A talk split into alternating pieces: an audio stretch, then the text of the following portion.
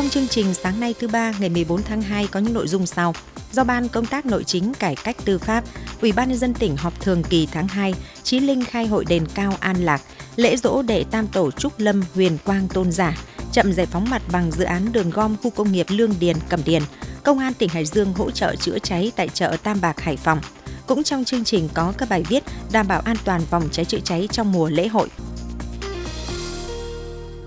Bây giờ là nội dung chi tiết. Sáng qua 13 tháng 2, tức ngày 23 tháng Giêng, thành phố Chí Linh tổ chức khai hội đền cao thờ phụng năm danh tướng anh em họ Vương có công và giúp vua Lê Đại Hành đánh bại quân xâm lược Tống năm 981. Dự lễ khai mạc có Ủy viên Trung ương Đảng, Bí thư tỉnh ủy Trần Đức Thắng, Phó Chủ tịch Ủy ban nhân dân tỉnh Nguyễn Minh Hùng, lãnh đạo một số sở ngành của tỉnh, lãnh đạo thành phố Chí Linh cùng đông đảo nhân dân và du khách thập phương. Quân thể khu di tích đền cao tại phường An Lạc gắn liền với huyền sử, huyền thoại và chiến công oai hùng của năm danh tướng anh em họ Vương có công phò giúp vua Lê Đại Hành chống giặc Tống xâm lược năm 981, bảo vệ nền độc lập dân tộc thế kỷ thứ 10, mở đầu kỷ nguyên Đại Việt, bách thắng, quân xâm lược, phong kiến phương Bắc. Sau khi giành thắng lợi, năm vị tướng đã thăng hóa về trời. Nhà vua ban lệnh cho nhân dân lập đền thờ ở nơi các vị tướng thăng hóa. Triều đình phong năm vị tướng là thượng đẳng phúc thần. Trong đó, đền cao thờ Vương Đức Minh, đền Bến Tràng thờ Vương Đức Xuân, đền Bến Cả thờ Vương Đức Hồng, đền Cả thờ Vương Thị Đào và Vương Thị Liễu. Lễ hội đền Cao An Lạc năm nay được tổ chức trong 3 ngày từ ngày 12 đến ngày 14 tháng 2, gồm nhiều hoạt động đặc sắc, hấp dẫn cả về phần lễ và phần hội theo đúng nghi thức truyền thống, thu hút nhiều nhân dân và du khách thập phương. Lễ hội đền cao không chỉ là hoạt động tín ngưỡng tâm linh của người dân, mà còn là dịp tìm về cội nguồn, tri ân những anh hùng có công giúp nước. Quần thể khu di tích đền cao An Lạc cũng là một trong những điểm đến hấp dẫn du khách khi đến với thành phố Chí Linh dịp đầu xuân. Sáng 13 tháng 2 tức ngày 23 tháng Giêng âm lịch tại khu di tích Côn Sơn, Ban Quản lý Di tích Côn Sơn kết bạc phối hợp cùng Giáo hội Phật giáo tỉnh Hải Dương tổ chức lễ dỗ đệ Tam Tổ Trúc Lâm Huyền Quang Tôn Giả 1334-2023. Dự lễ có Phó Chủ tịch Ủy ban nhân dân tỉnh, trưởng ban tổ chức lễ hội mùa xuân Côn Sơn kết bạc Nguyễn Minh Hùng. Lễ dỗ được diễn ra đúng nghi thức truyền thống gồm cúng Phật, cúng Tổ, tụng kinh A Di Đà, cúng chúng sinh, đệ tam tổ Trúc Lâm Huyền Quang Tôn giả, tên thật là Lý Đạo Tái, sinh tháng Giêng năm Giáp Dần, đời vua Trần Thái Tông, nguyên quán tại Hương Vạn Tư, nay thuộc xã Thái Bảo, huyện Gia Bình, tỉnh Bắc Ninh. Năm 21 tuổi, ông thi đỗ tiến sĩ khoa thi năm Ất Hợi 1275. Đương thời Huyền Quang là một trong những trí thức tài năng từng làm quan tại Viện Hàn Lâm nhà Trần. Ông từ bỏ trốn quan trường, quyết chí tu hành, học đạo và biên soạn kinh sách. Huyền Quang cùng với Phật Hoàng Trần Nhân Tông và Pháp Loa Thiền Sư đi đến mọi miền đất nước thuyết pháp giảng kinh và trở thành vị tổ thứ ba của thiền phái Phật giáo Trúc Lâm. Những năm tháng cuối đời, ông về trụ trì chùa Côn Sơn, Hoàng Dương Phật Pháp, dựng cửu phẩm liên hoa, biên soạn kinh sách để truyền lại cho đời sau. Ngày 23 tháng Giêng năm 1334, ông viên tịch tại chùa Côn Sơn thọ 80 tuổi. Vua Trần Minh Tông ban cho 10 lạng vàng, sai các tăng ni xây tháp ở sau chùa. Ngày viên tịch của ông trở thành ngày dỗ tổ của chùa Côn Sơn hàng năm. Lễ dỗ diễn ra trong không khí trang trọng linh thiêng, đúng nghi thức truyền thống tri ân công đức lớn lao của Tam Tổ Trúc Lâm, thể hiện được lòng thành kính của thế hệ con cháu hôm nay đối với bậc thánh nhân. Chiều qua 13 tháng 2, Ban Nội chính tỉnh ủy phối hợp với Công an tỉnh tổ chức hội nghị giao ban công tác nội chính cải cách tư pháp và phòng chống tham nhũng tiêu cực năm 2022 và phương hướng nhiệm vụ trọng tâm năm 2023. Phó Bí thư Thường trực tỉnh ủy, trường đoàn đại biểu Quốc hội tỉnh Lê Văn Hiệu chủ trì hội nghị. Phóng viên Ngọc Tiến đưa tin. Năm 2022, Ban Nội chính tỉnh ủy đã tham mưu cho tỉnh ủy lãnh đạo chỉ đạo các cấp ủy, chính quyền các cơ quan địa phương đơn vị triển khai thực hiện có hiệu quả các chỉ thị nghị quyết, kết luận của Trung ương về công tác nội chính, cải cách tư pháp và phòng chống tham nhũng tiêu cực, công tác quốc phòng quân sự địa phương, công tác đảm bảo an ninh trật tự. Trong đó, Ban Nội chính tỉnh ủy đã phối hợp hướng dẫn các huyện ủy, thị ủy, thành ủy thành lập bộ phận tham mưu giúp việc về công tác nội chính, phòng chống tham nhũng tiêu cực các cơ quan khối nội chính đã tăng cường phối hợp, chủ động nắm bắt tình hình để tham mưu xử lý các vấn đề nổi cộng phức tạp, đặc biệt là 16 vụ án tham nhũng tiêu cực phát sinh trong năm 2022. Kết luận chỉ đạo hội nghị, Phó Bí thư Thường trực tỉnh ủy Lê Văn Hiệu ghi nhận nỗ lực của các cơ quan khối nội chính, các huyện ủy, thị ủy, thành ủy trong công tác tham mưu giúp Thường trực tỉnh ủy chỉ đạo thực hiện có trọng tâm, trọng điểm và hiệu quả công tác nội chính, cải cách tư pháp và phòng chống tham nhũng tiêu cực. Về nhiệm vụ trọng tâm năm 2023, Phó Bí thư Thường trực tỉnh ủy yêu cầu Việc triển khai công tác nội chính, cải cách tư pháp và phòng chống tham nhũng tiêu cực cần xác định rõ vai trò, trách nhiệm hiệu quả và thiết thực. Từng cơ quan đơn vị và địa phương phải ra soát lại những công việc, vụ việc đang được giải quyết ra sao, hiệu quả thế nào để khắc phục những hạn chế còn tồn tại. Trong giải quyết các vụ việc cần thực hiện bài bản, đầy đủ quy trình, xác định rõ nguyên nhân trực tiếp. Công tác đấu tranh Chống tham nhũng tiêu cực cần quyết liệt, không có vùng cấm nhưng cũng phải đảm bảo để cán bộ thực hiện nhiệm vụ này được bảo vệ và yên tâm thực thi nhiệm vụ. Các cơ quan khối nội chính và cấp ủy các địa phương cần nghiêm túc ra soát đánh giá tình hình tại đơn vị địa phương mình để thực hiện nghiêm túc theo quy định của pháp luật, tập trung giải quyết dứt điểm những vụ việc tồn đọng không để bức xúc kéo dài. Về công tác cải cách tư pháp, Phó Bí thư Thường trực Tỉnh ủy yêu cầu các đơn vị cấp ủy các địa phương tiếp tục quan tâm nâng cao năng lực đội ngũ cán bộ, đầu tư kinh phí, đảm bảo cơ sở vật chất và điều kiện làm việc của cán bộ công chức. Việc tiếp dân giải quyết đơn thư cần tập trung nghiên cứu có giải pháp đối với những vấn đề còn ý kiến chưa đồng thuận, nhưng cũng kiên quyết đối với những trường hợp lợi dụng đơn thư khiếu nại tố cáo gây mất an ninh trật tự. Các cơ quan, nội chính và cấp ủy các địa phương tiếp tục nghiên cứu thực hiện có hiệu quả chỉ đạo của Thường trực Tỉnh ủy về công tác nội chính, cải cách tư pháp và phòng chống tham nhũng tiêu cực, giữ vững an ninh chính trị, trật tự an toàn xã hội, đảm bảo cho các mục tiêu phát triển kinh tế văn hóa xã hội của tỉnh. Trong phiên họp thường kỳ tháng 2 diễn ra vào chiều 13 tháng 2, Ủy ban nhân dân tỉnh đã nghe, thảo luận và cho ý kiến vào tiến độ triển khai công trình trọng điểm xây dựng cầu Tân An và đường dẫn thuộc thành phố Chí Linh, điều chỉnh quyết định thành lập cụm công nghiệp Nghĩa An 3 huyện Ninh Giang, các báo cáo của Sở Tài nguyên và Môi trường liên quan đến lĩnh vực khoáng sản. Phó Bí thư tỉnh ủy, Chủ tịch Ủy ban nhân dân tỉnh tỉnh Triệu Thế Hùng chủ trì phiên họp. Thông tin tại phiên họp dự án xây dựng cầu Tân An và đường dẫn được Hội đồng Nhân dân tỉnh phê duyệt danh mục dự án trọng điểm giao cấp huyện thực hiện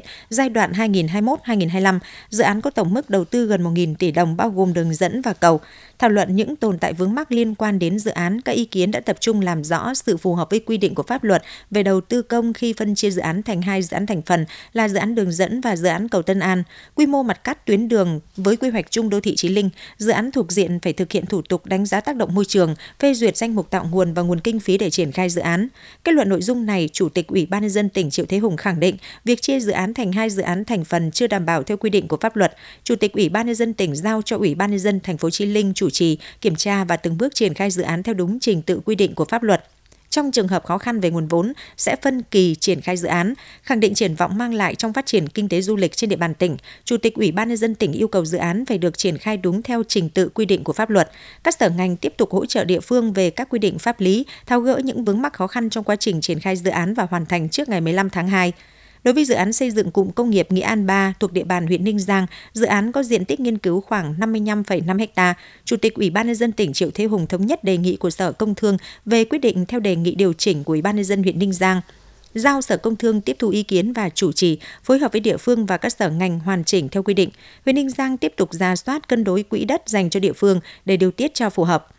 Qua nghe báo cáo của Sở Tài nguyên và Môi trường, các ý kiến tham gia vào đề nghị đấu giá 5 khu vực khai thác khoáng sản trên địa bàn thành phố Chi Linh, trong đó đề nghị đấu giá trước hai điểm. Hoạt động khai thác khoáng sản tại đồi Hố Đa 2 thuộc phường Văn An Chí Minh của thành phố Chi Linh liên quan đến việc xem xét công nhận các số liệu tính toán trữ lượng khoáng sản mà ngành đã xác định để yêu cầu các doanh nghiệp thực hiện đúng các quy định của pháp luật. Những vi phạm của các doanh nghiệp đang được cấp quyền khai thác về nghĩa vụ tài chính quy mô và thời gian được cấp quyền khai thác.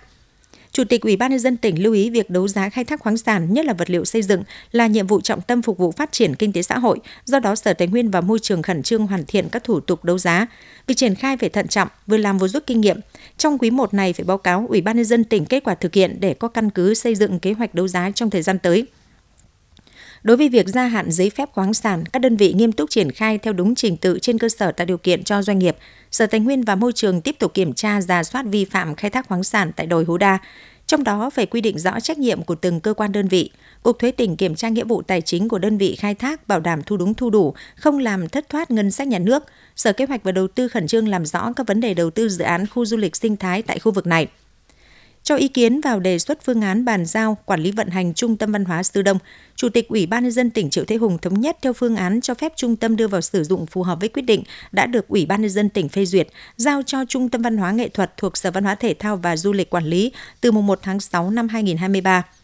Kết thúc phiên họp thường kỳ tháng 2, Chủ tịch Ủy ban nhân dân tỉnh Triệu Thế Hùng đã nghe và cho ý kiến vào kế hoạch tổ chức thực hiện 4 dự án công trình trọng điểm trên địa bàn thành phố Hải Dương, gồm cải tạo mở rộng đường Vũ Công Đán kết nối thành phố Hải Dương với vùng huyện Cẩm Giàng, Bình Giang, các dự án trong khu vực trung tâm thành phố liên quan đến khu vực nhà máy xứ, nhà máy xay, nhà máy bơm, khu vực Nam thành phố, Đông Đại lộ Võ Nguyên Giáp.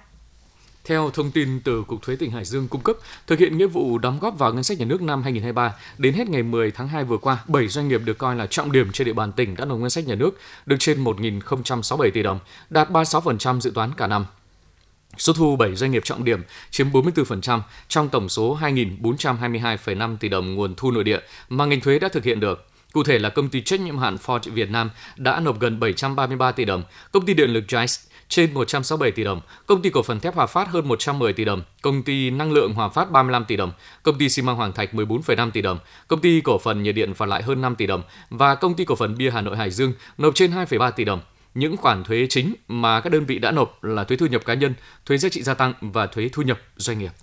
Theo kế hoạch ban đầu, dự án đầu tư xây dựng đường gom khu công nghiệp Lương Điền Cẩm Điền phải hoàn thành trong năm 2022. Tuy nhiên do vướng mặt bằng thi công nên Ủy ban nhân dân tỉnh phê duyệt điều chỉnh thời gian hoàn thành trong năm 2023 này. Dự án đầu tư xây dựng đường gom khu công nghiệp Lương Điền Cẩm Điền có tổng chiều dài hơn 2 km, chiều rộng 13,5 m, đi qua xã Vĩnh Hưng huyện Bình Giang và xã Cẩm Điền huyện Cẩm Giang do Ban Quản lý Đầu tư xây dựng tỉnh làm chủ đầu tư với tổng vốn đầu tư hơn 94 tỷ đồng, được triển khai từ ngày 6 tháng 1 năm 2022 đến nay mới hoàn thành hơn 70% 70% khối lượng công trình.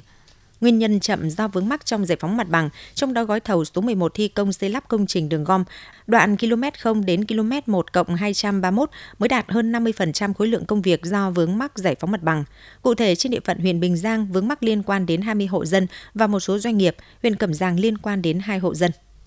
Vụ mùa năm 2022, thị xã Kinh Môn có 800 hecta lúa nếp cá hoa vàng, sản lượng đạt 3.600 tấn.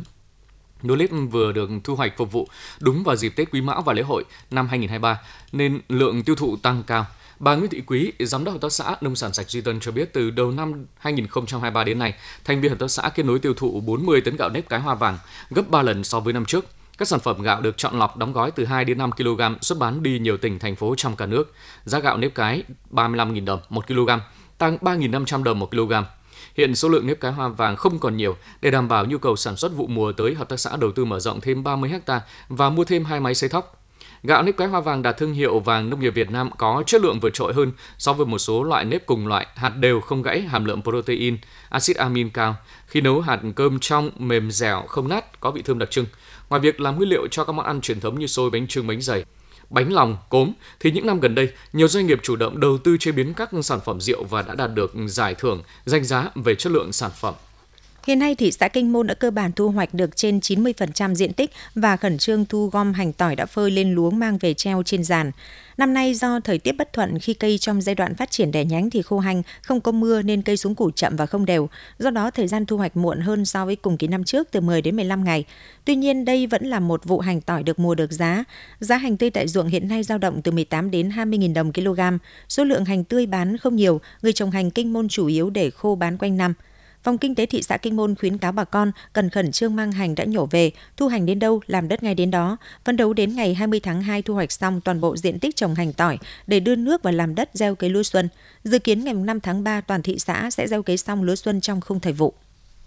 Năm 2023, huyện Thanh Hà có 8 sản phẩm thuộc nhóm thực phẩm tươi sống của 8 chủ thể đăng ký tham gia chương trình OCOP, trong đó có 2 sản phẩm đề nghị công nhận lại. Sản phẩm đăng ký là ổi Thanh Lang, ổi Thanh An, ổi Việt Hồng, ổi Nam Vũ của các chủ thể bao gồm Hợp tác xã Dịch vụ Nông nghiệp xã Thanh Lang, Hợp tác xã Dịch vụ Nông nghiệp xã Thanh An, Hợp tác xã Thương mại xuất nhập khẩu nông sản Nông nghiệp Việt và Hợp tác xã Nông nghiệp sạch Nam Vũ. Sản phẩm vải thiều Thanh Khê của tác xã Dịch vụ Nông nghiệp xã Thanh Khê, sản phẩm bưởi Thanh Hồng của tác xã Dịch vụ Nông nghiệp xã Thanh Hồng, gà Tân Việt của tác xã chăn nuôi gà thương phẩm, dươi Thanh Xuân của tác xã khai thác đánh bắt dươi cái xã Thanh Xuân. Trong số các sản phẩm nêu trên có hai sản phẩm là ổi Nam Vũ và bưởi Thanh Hồng đề nghị công nhận lại. Trước đó, Ủy ban nhân dân các xã thị trấn phối hợp với các cơ quan chuyên môn hướng dẫn các chủ thể sản xuất trên địa bàn đăng ký tham gia chương trình OCOP năm 2023.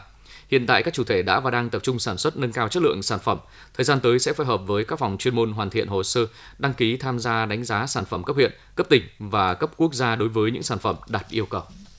Chuyển từ mô hình chăn nuôi gà truyền thống sang nuôi gà theo tiêu chuẩn Việt Gáp, trang trại gà thương phẩm của ông Nguyễn Văn Bản ở khu Nhất Sơn, phường Thái Thịnh, thị xã Kinh Môn đã cho hiệu quả kinh tế cao, mỗi năm thu lãi khoảng trên 1 tỷ đồng. Đây là mô hình điểm nông dân sản xuất kinh doanh giỏi của tỉnh. Hiện nay trang trại nuôi 27.000 con gà lai trọi gà mía một lứa. Để việc nuôi thuận tiện và tiêu thụ đúng nhu cầu của thị trường, ông Nguyễn Văn Bản đã luân chuyển gà giống cách nhau từ 7 đến 10 ngày để trong 21 ngày sẽ bán hết lứa gà, sau đó vệ sinh chuồng trại và chuẩn bị cho lứa gà khác. Trung bình một năm nuôi được 3 lứa, mỗi lứa trang trại cung cấp cho thị trường từ 65 đến 67 tấn gà thương phẩm. Với giá hiện nay dao động từ 55 đến 58 000 đồng kg, một lứa doanh thu đạt từ 3,5 đến 3,8 tỷ đồng. Quy trình chăn nuôi đều tuân thủ nghiêm ngặt các tiêu chuẩn Việt Gáp từ con giống thức ăn, vệ sinh phòng dịch bệnh, xử lý chất thải. Toàn bộ hệ thống sản xuất chăn nuôi của gia đình ông Bản được đầu tư xây dựng khép kín, nhiệt độ, vận tốc gió, ánh sáng, độ ẩm chuồng nuôi được điều khiển tự động và điều chỉnh phù hợp theo từng giai đoạn sinh trưởng của đàn gà. Trước khi vào trại gà, phải trải qua bước khử trùng nhằm loại bỏ vi khuẩn gây bệnh. Ông Nguyễn Văn Bản, khu Nhất Sơn, phường Thái Thịnh, thị xã Kinh Môn chia sẻ kinh nghiệm. 21 ngày đầu là cho gà ăn tự do. Sau đó sau cái 21 ngày là cho ăn theo bữa. Và cái cái thứ hai nữa là là, là quan trọng là chuồng trại phải thông thoáng. Mình phải nắm được là cái con gà mình là cái thời điểm nào. Đấy, ví dụ nó mùa đông là nó đang thị trường đang cần cái gà gì và mùa hè gà đang thị trường đang cần cái gà gì. Đấy, và cái biểu cân của mình chăn bao nhiêu ngày để đủ đảm bảo là mình áp dụng đúng như thế? Mình áp dụng là mình vào theo mình vào theo là chia thành bốn bốn loạt. Đấy lệch nhau 10 ngày là ví dụ ví dụ chuồng đầu chuồng đầu là 7.000 7.000 thì mình à, bán trong 7 ngày là hết xong quay sang chuồng 2 cũng vậy xong sang chuồng 3 cũng vậy xong sang chuồng 4 kết thúc lại hết một nửa tuần đấy, xong ờ, hết là mình nghỉ ngơi hai tuần xong mình lại vào vẫn cứ cái quy trình như vậy thôi. Để nâng cao giá trị sản xuất, trang trại gà của ông Nguyễn Văn Bản thường lựa chọn thời điểm thị trường cần sử dụng nhiều thịt gà, đặc biệt vào những thị trường khan hiếm để cung cấp. Chẳng hạn mọi người thường tập trung bán gà vào dịp Tết Nguyên đán, thì trang trại ông Bản lại chọn thời điểm sau Tết từ 15 đến 20 ngày, phục vụ lễ hội đám cưới. Thị trường tiêu thụ chính hiện nay là Hà Nội, Thái Bình, Hải Phòng, Quảng Ninh. Với kết quả đạt được, ông Bản cho biết doanh thu lợi nhuận một năm được khoảng hơn 1 tỷ đồng. Mô hình nuôi gà Việt Gáp của gia đình ông Bản hiện đang được nhân rộng tại địa phương. Trao đổi về vấn đề này, ông Nguyễn Văn Tuyến, Bí thư Đảng ủy, Chủ tịch Ủy ban nhân dân phường Thái Thịnh, thị xã Kinh Môn cho biết. Đối với một số các cái mô hình à, trang trại để chăn nuôi lợn, rồi gà, rồi à, vịt ngan trên địa bàn thì chúng tôi cũng xác định đây cũng là một trong những cái mô hình mà mà mà địa phương cũng đang quan tâm để chú trọng đẩy mạnh phát triển. Đấy, trên cơ sở là chúng tôi cũng ờ, quản lý chặt chẽ để đảm bảo về cái công tác ờ, vệ sinh an toàn thực phẩm và công tác bảo vệ môi trường. Thế đối với mô hình ờ, của anh hộ anh bản thì hiện nay chúng tôi cũng thường xuyên kiểm tra và đánh giá nhận định là cái mô hình này nó phát huy cái hiệu quả tương đối cao, mang lại cái cái cái, cái giá trị kinh tế cao và cơ bản là mà triển khai thực hiện thì nó cũng đảm bảo được cơ bản các cái điều kiện về bảo vệ môi trường và cái vệ sinh an toàn thực phẩm. Thế và cũng giải quyết được nhiều cái ờ, lao động công an việc làm, tạo cái thu nhập cho nhân dân ở địa phương.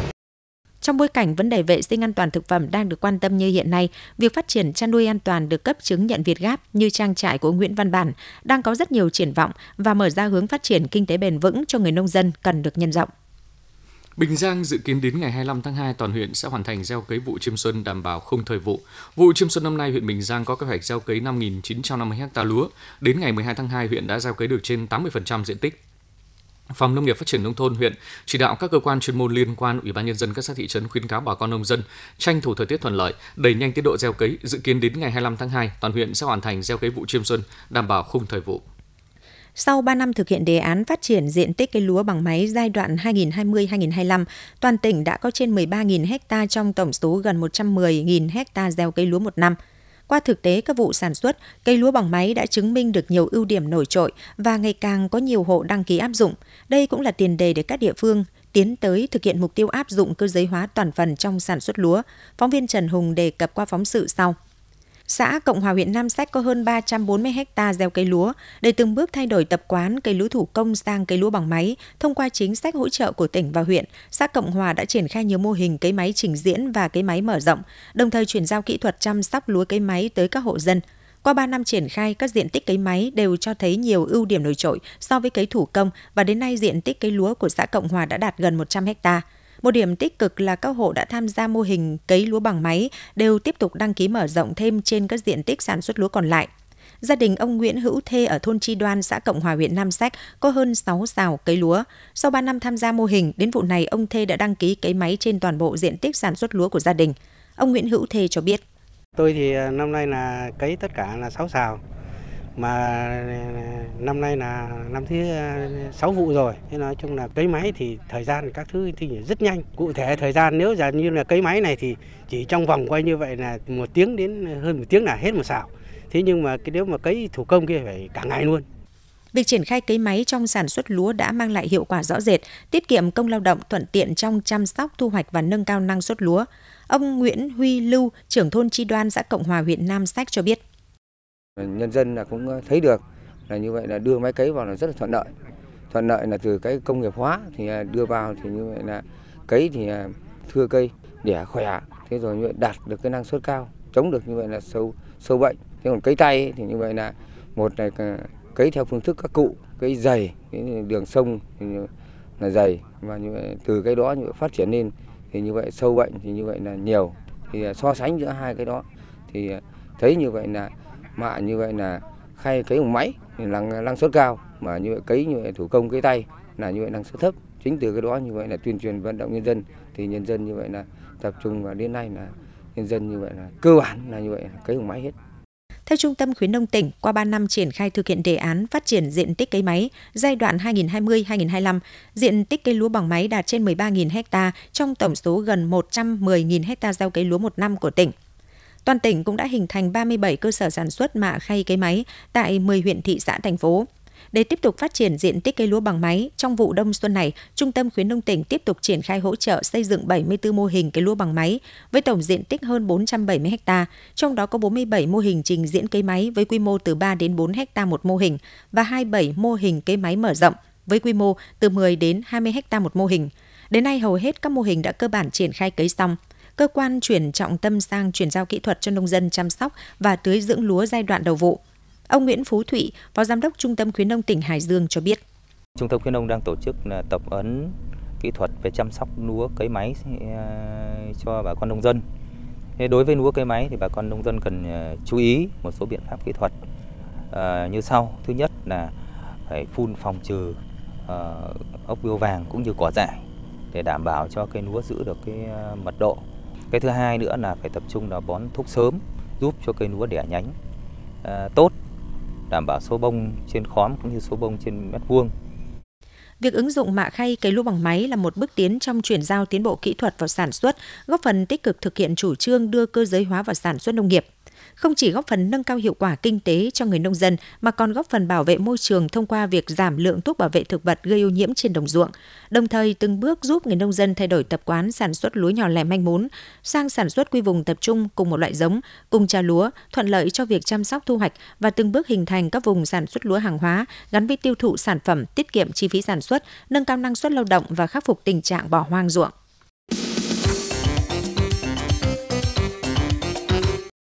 Công an tỉnh Hải Dương đã điều động hai xe chữa cháy của 15 cán bộ chiến sĩ đến chợ Tam Bạc, thành phố Hải Phòng phối hợp dập lửa. Theo phòng cảnh sát phòng cháy cháy và cứu nạn cứu hộ Công an tỉnh Hải Dương, 8 giờ ngày 12 tháng 2, nhận được lệnh của giám đốc công an tỉnh, đơn vị lập tức điều động hai xe chữa cháy cùng 15 cán bộ chiến sĩ đến chợ Tam Bạc làm nhiệm vụ phối hợp chữa cháy, cứu nạn cứu hộ. Lực lượng chữa cháy của công an tỉnh do Trung tá Phạm Hữu Thuận, Phó trưởng phòng cảnh sát phòng cháy, chữa cháy và cứu nạn cứu hộ trực tiếp chỉ huy phối hợp với các lực lượng khác chữa cháy ở khu vực cổng chính của chợ. Sau khi khống chế được ngọn lửa, lực lượng chữa cháy của công an tỉnh tiếp tục tham gia phun nước làm mát. Đến 12 giờ cùng ngày đã hoàn thành nhiệm vụ và rút quân. Khoảng 6 giờ ngày 12 tháng 2 tại khu vực chợ Tam Bạc thuộc quận Hồng Bàng đã xảy ra cháy và nhanh chóng lan rộng. Hơn 20 xe chữa cháy và hàng trăm cán bộ chiến sĩ thuộc lực lượng chữa cháy của địa phương, cơ sở doanh nghiệp trên địa bàn và các tỉnh Thái Bình, Hải Dương tham gia chữa cháy.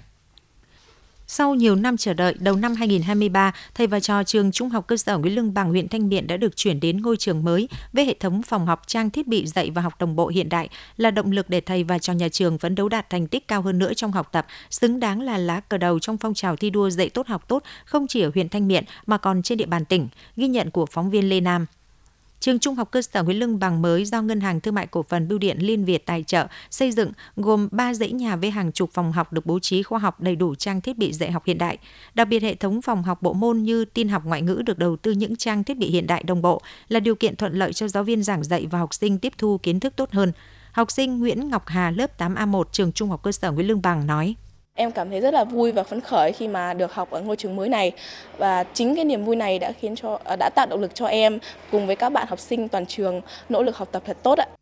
Đại diện trường Trung học cơ sở Nguyễn Lương Bằng cho biết những năm qua, dù còn gặp nhiều khó khăn về cơ sở vật chất, nhưng trường luôn là lá cờ đầu trong phong trào thi đua dạy tốt học tốt không chỉ trên địa bàn huyện Thanh Miện mà trên địa bàn toàn tỉnh. Cụ thể năm học 2021-2022, kết quả giáo dục mũi nhọn thi học sinh giỏi lớp 9 đứng thứ nhất toàn tỉnh. Kết quả học sinh thi vào lớp 10 trung học phổ thông đứng thứ hai trên 256 trường trung học cơ sở toàn tỉnh, trong đó có hai học sinh đỗ thủ khoa. Đại diện trường Trung học cơ sở Nguyễn Lương Bằng cho rằng khi được quan tâm tạo điều kiện về cơ sở vật chất đầy đủ và hiện đại như hiện nay sẽ là động lực để thầy và trò quyết tâm hơn nữa, nỗ lực hơn nữa để gặt hái nhiều thành tích cao hơn nữa trong dạy và học. Thầy giáo Nguyễn Xuân Quỳnh, hiệu trưởng trường Trung học cơ sở Nguyễn Lương Bằng cho biết.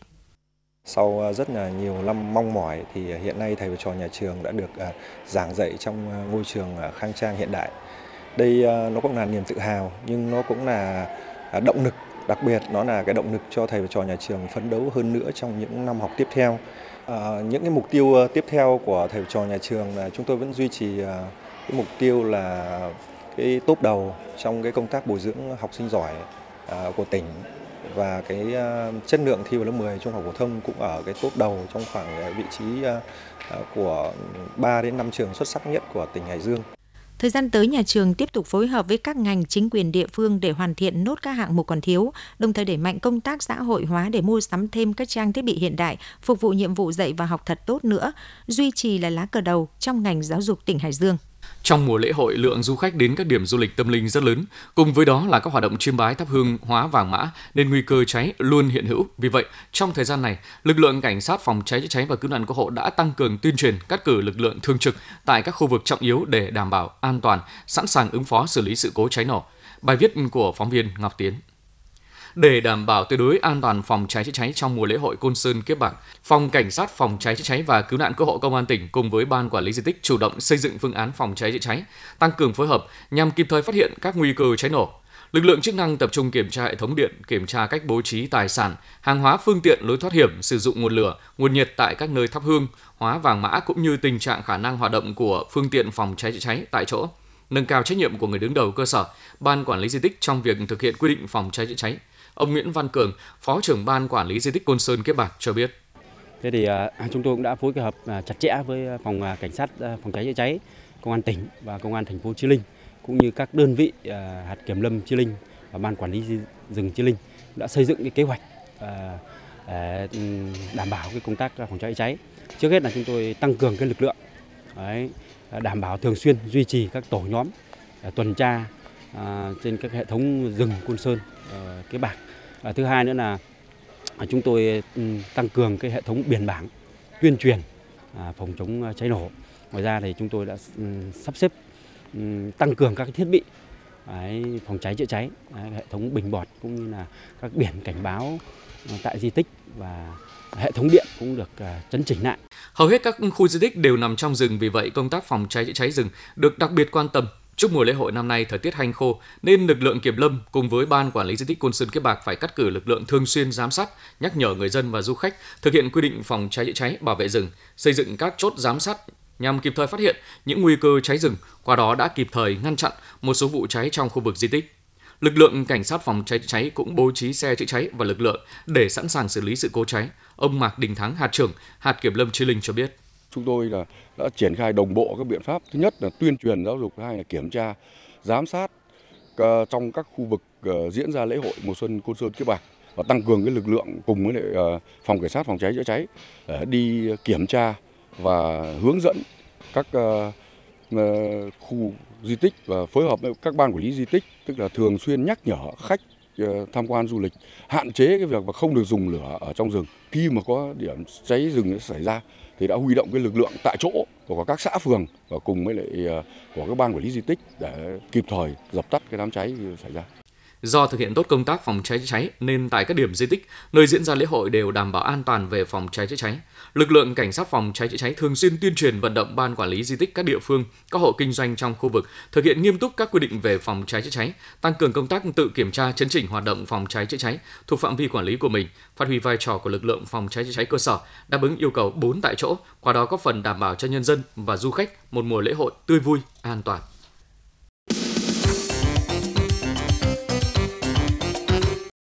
Quý vị và các bạn vừa nghe chương trình Thời sự sáng của Đài Phát thanh Truyền hình Hải Dương do Hoàng Hiển, Phương Nga, Lưu Hưng Thu Huyền thực hiện, chịu trách nhiệm nội dung Phó Giám đốc Đặng Đình Long. Chương trình sẽ được phát lại vào 9 giờ. Cảm ơn quý vị và các bạn đã quan tâm theo dõi.